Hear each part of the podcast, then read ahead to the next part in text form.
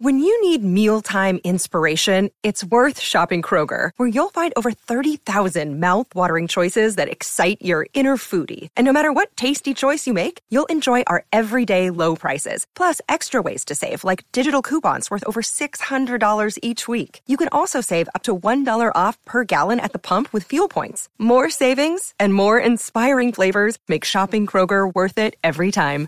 Kroger, fresh for everyone. Fuel restrictions apply.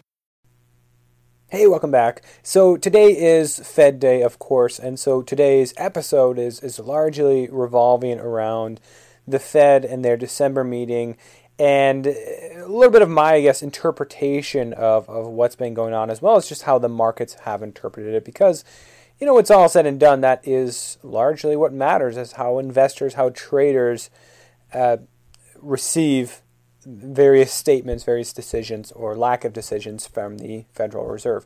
So, uh, the, the kind of headline for this Fed meeting was really a, a lack of, of action. Uh, in, in terms of cutting rates, raising rates, nothing happened. They kept the rates steady uh, between one and a half and one and a quarter percentage points, which was more or less expected.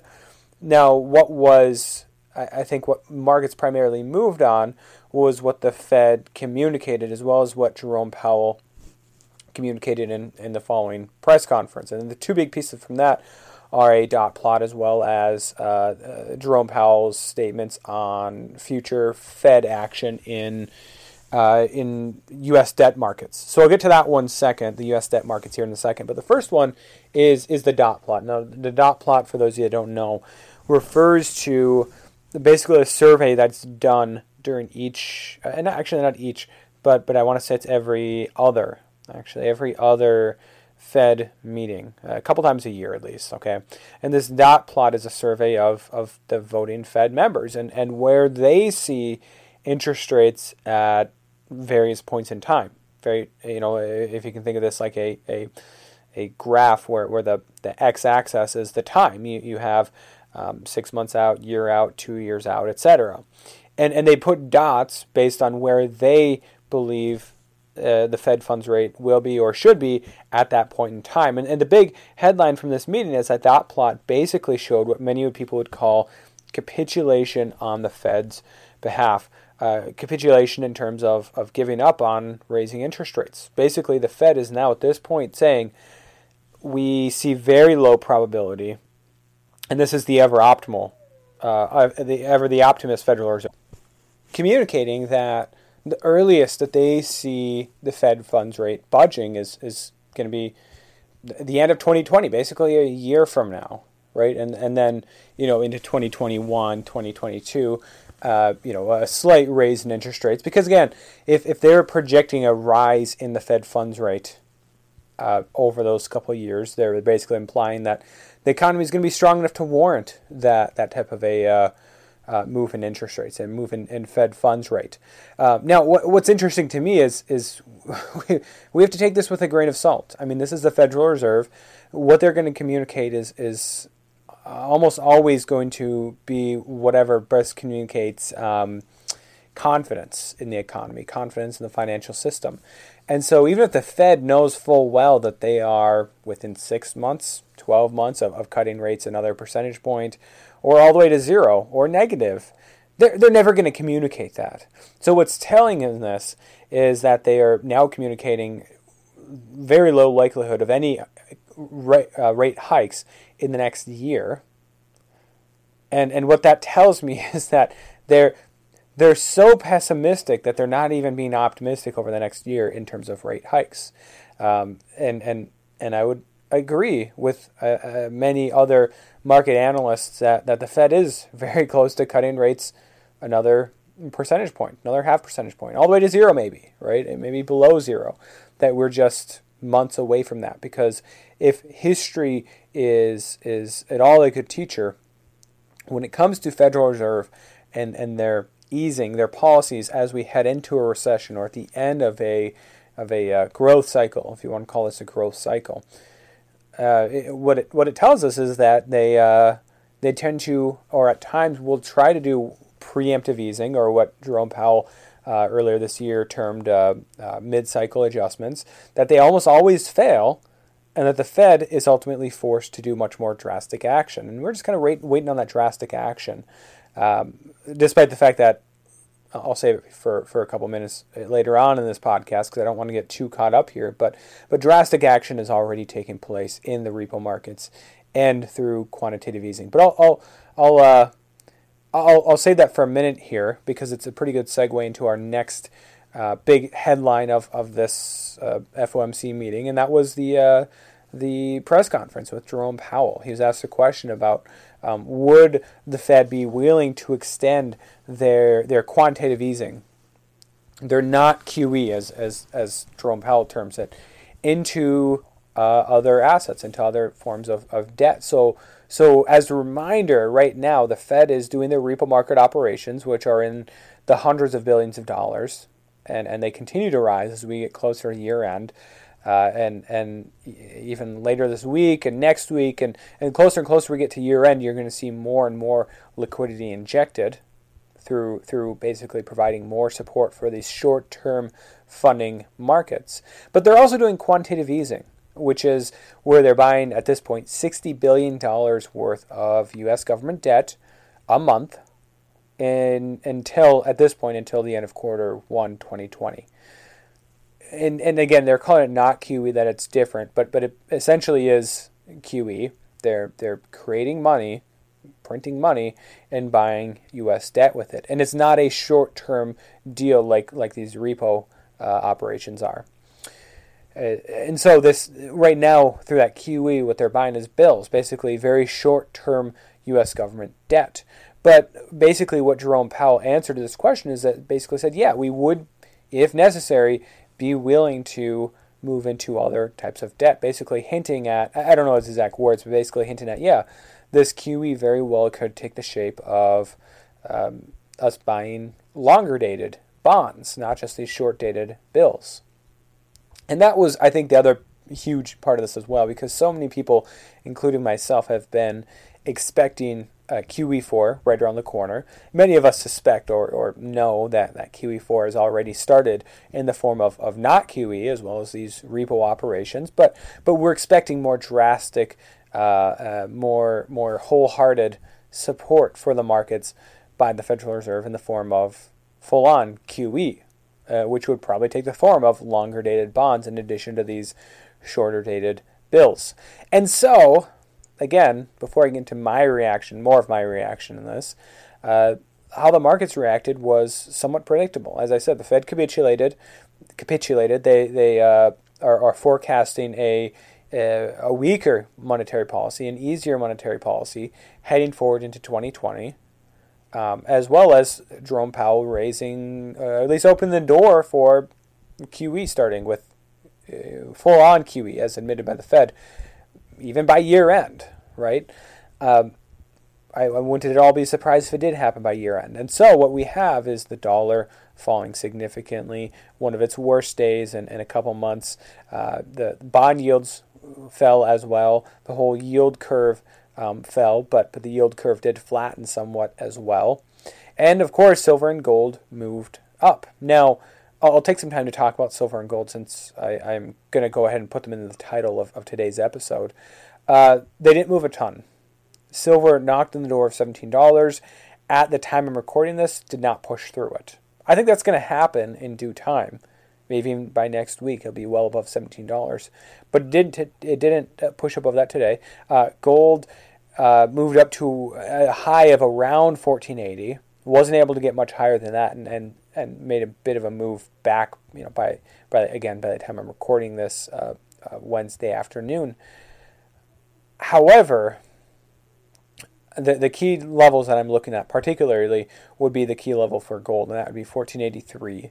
Between that 1480 1483 range, uh, I would be looking for gold to close above that number in the next week or two to be a very positive signal heading into year end. Uh, uh, again, it could even happen by the end of the week with with the way things are going, with the with the trend that we've seen in the gold market. With silver, it's a little bit less clear. Obviously, seventeen dollars would be great. Um, I'd be looking for seventeen fifty as well, along with above fifteen hundred for gold, as as kind of that next level of resistance. Uh, but I think that's very much possible. And, and again, some of this relates back to the Federal Reserve. Now, again, the Fed forecasted today um, a relatively easy monetary policy, which is not at all un- unexpected. What what what's stunning to me about this is the fact that people are forecast are, are looking at this and saying, "Well, look, I mean, no interest rate cuts for a full year. The economy cannot be that bad, right?" Um, but but if we look at this through more relativistic terms, comparing where we're at today to, to where we've been in the past, interest rates are still very low. One and a half to one and three quarters rate for the Fed, Fed funds rate. The Fed is still very much active. They're in the business of QE right now, basically $60 billion a month, plus these crazy repo operations, which continue to to uh, uh, be reflected in, in larger and larger amounts of, of support, hundreds of billions of dollars of support for these short term funding markets. You know, if the economy is so. Another day is here, and you're ready for it. What to wear? Check. Breakfast, lunch, and dinner? Check. Planning for what's next and how to save for it? That's where Bank of America can help. For your financial to dos, Bank of America has experts ready to help get you closer to your goals. Get started at one of our local financial centers or 24 7 in our mobile banking app. Find a location near you at bankofamerica.com slash talk to us. What would you like the power to do? Mobile banking requires downloading the app and is only available for select devices. Message and data rates may apply. Bank of America and a member FDIC. Great. If the financial system is so great, then why does the Fed quite literally have to be printing um, hundreds of dollars a month for every single person here in the United States just to keep things afloat? And that's another way of putting it. I think it was McAlvany uh, weekly commentary that that commented on that a number of weeks ago. If if you look at sixty billion dollars a month for for each person in the United States, that's over hundred dollars per person, right? And add on to that the essentially the the money printing through other through other through a different name through these repo operations, and it's even higher, right? If the economy is so great, then that would not be necessary. But I think it's going to become even more obvious that that something is is up in this economy. It's not just a a, um, a, uh, a lackluster economy, a, a, stagnating economy. I think even by the end of this week or, or heading into next week, we'll see uh, more and more talk from the Federal Reserve in in the form of increased. Uh, amounts that they're going to offer up in these end of year repo operations, just just to make sure everything goes smoothly, right? Um, we, we have a, a notable analyst, if I remember from from Citi. It was Zoltan Polzer, I think is the name Polzer. Uh, I, look, I'm not always great with all these financial names, and I, will be honest, I don't know all these people, even though this guy uh, uh, apparently is, is a big deal, right? I'm sure I've read his stuff in the past and and I've since forgotten forgotten it, but he's basically predicting uh, uh, repo apocalypse. That's what he's. I don't know if he's calling it that, but that's what people are calling it that this repo market business is going to blow up between now and the end of the year. It's going to get much, much worse. And, and what we can see from that is, is that the Fed's going to, as they have been up to this point, um, more than willing to to intervene and, and prop up those markets with more and more liquidity injections. They're, I think that at this point they're willing to become the repo market when it's all said and done. And and that very well may also take the form of of QE, institution of, of full blown QE according to the Fed and not just according to, to everybody else, which is calling what's what's going on right now already QE.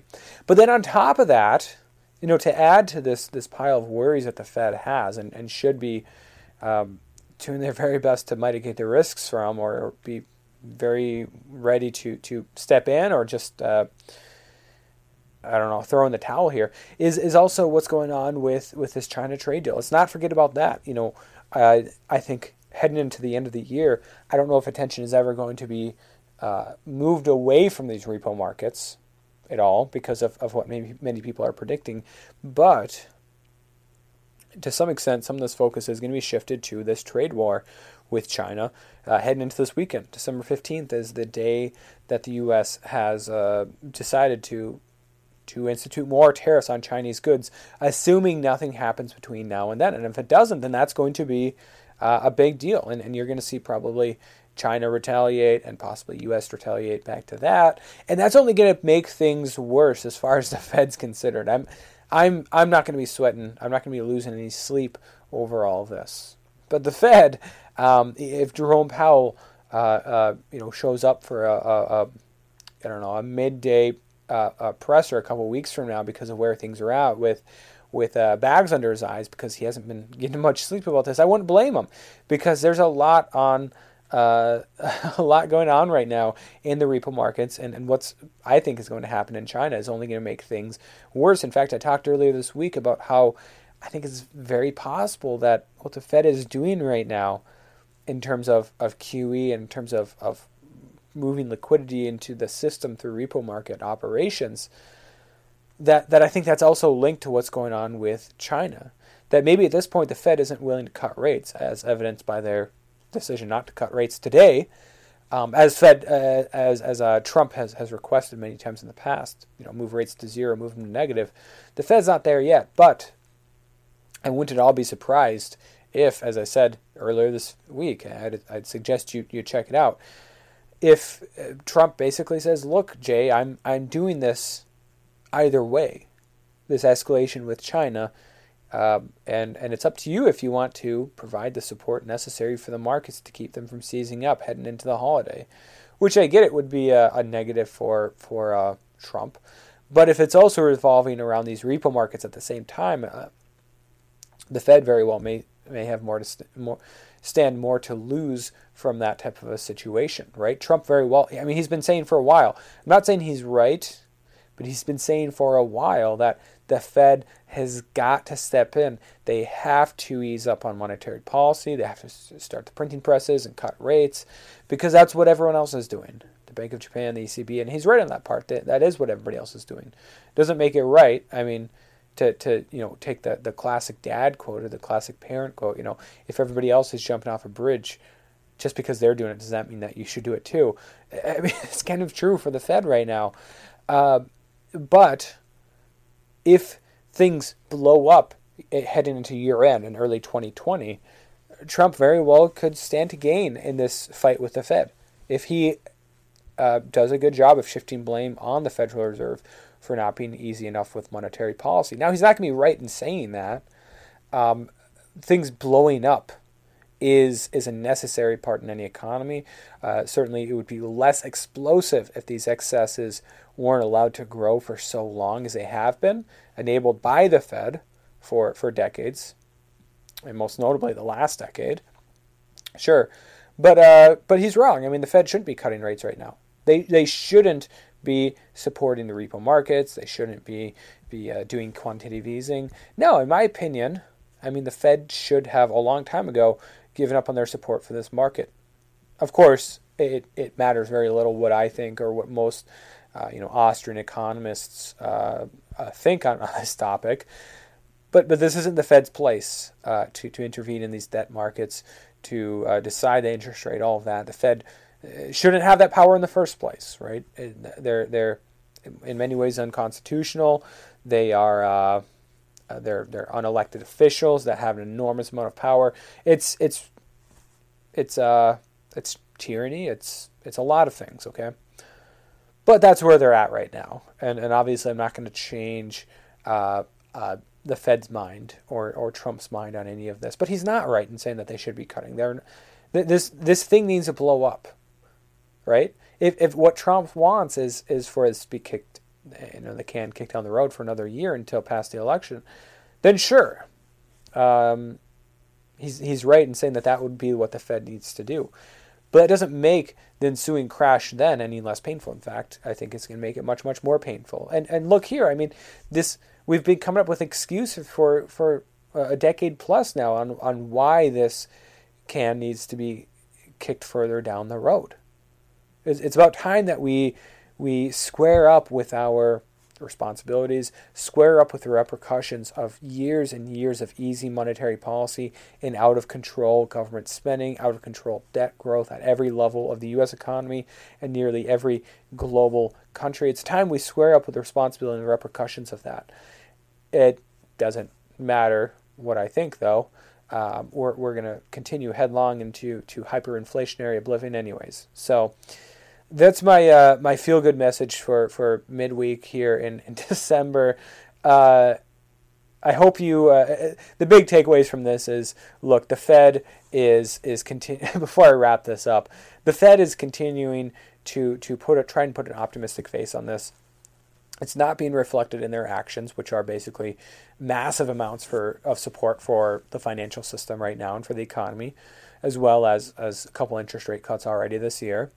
Um, I think that's going to continue. More interest rate cuts, more support for the economy. Silver and gold are going to benefit from it. They already did today somewhat, but we're going to see even larger upside between now and year end, and heading into 2020, even greater upside.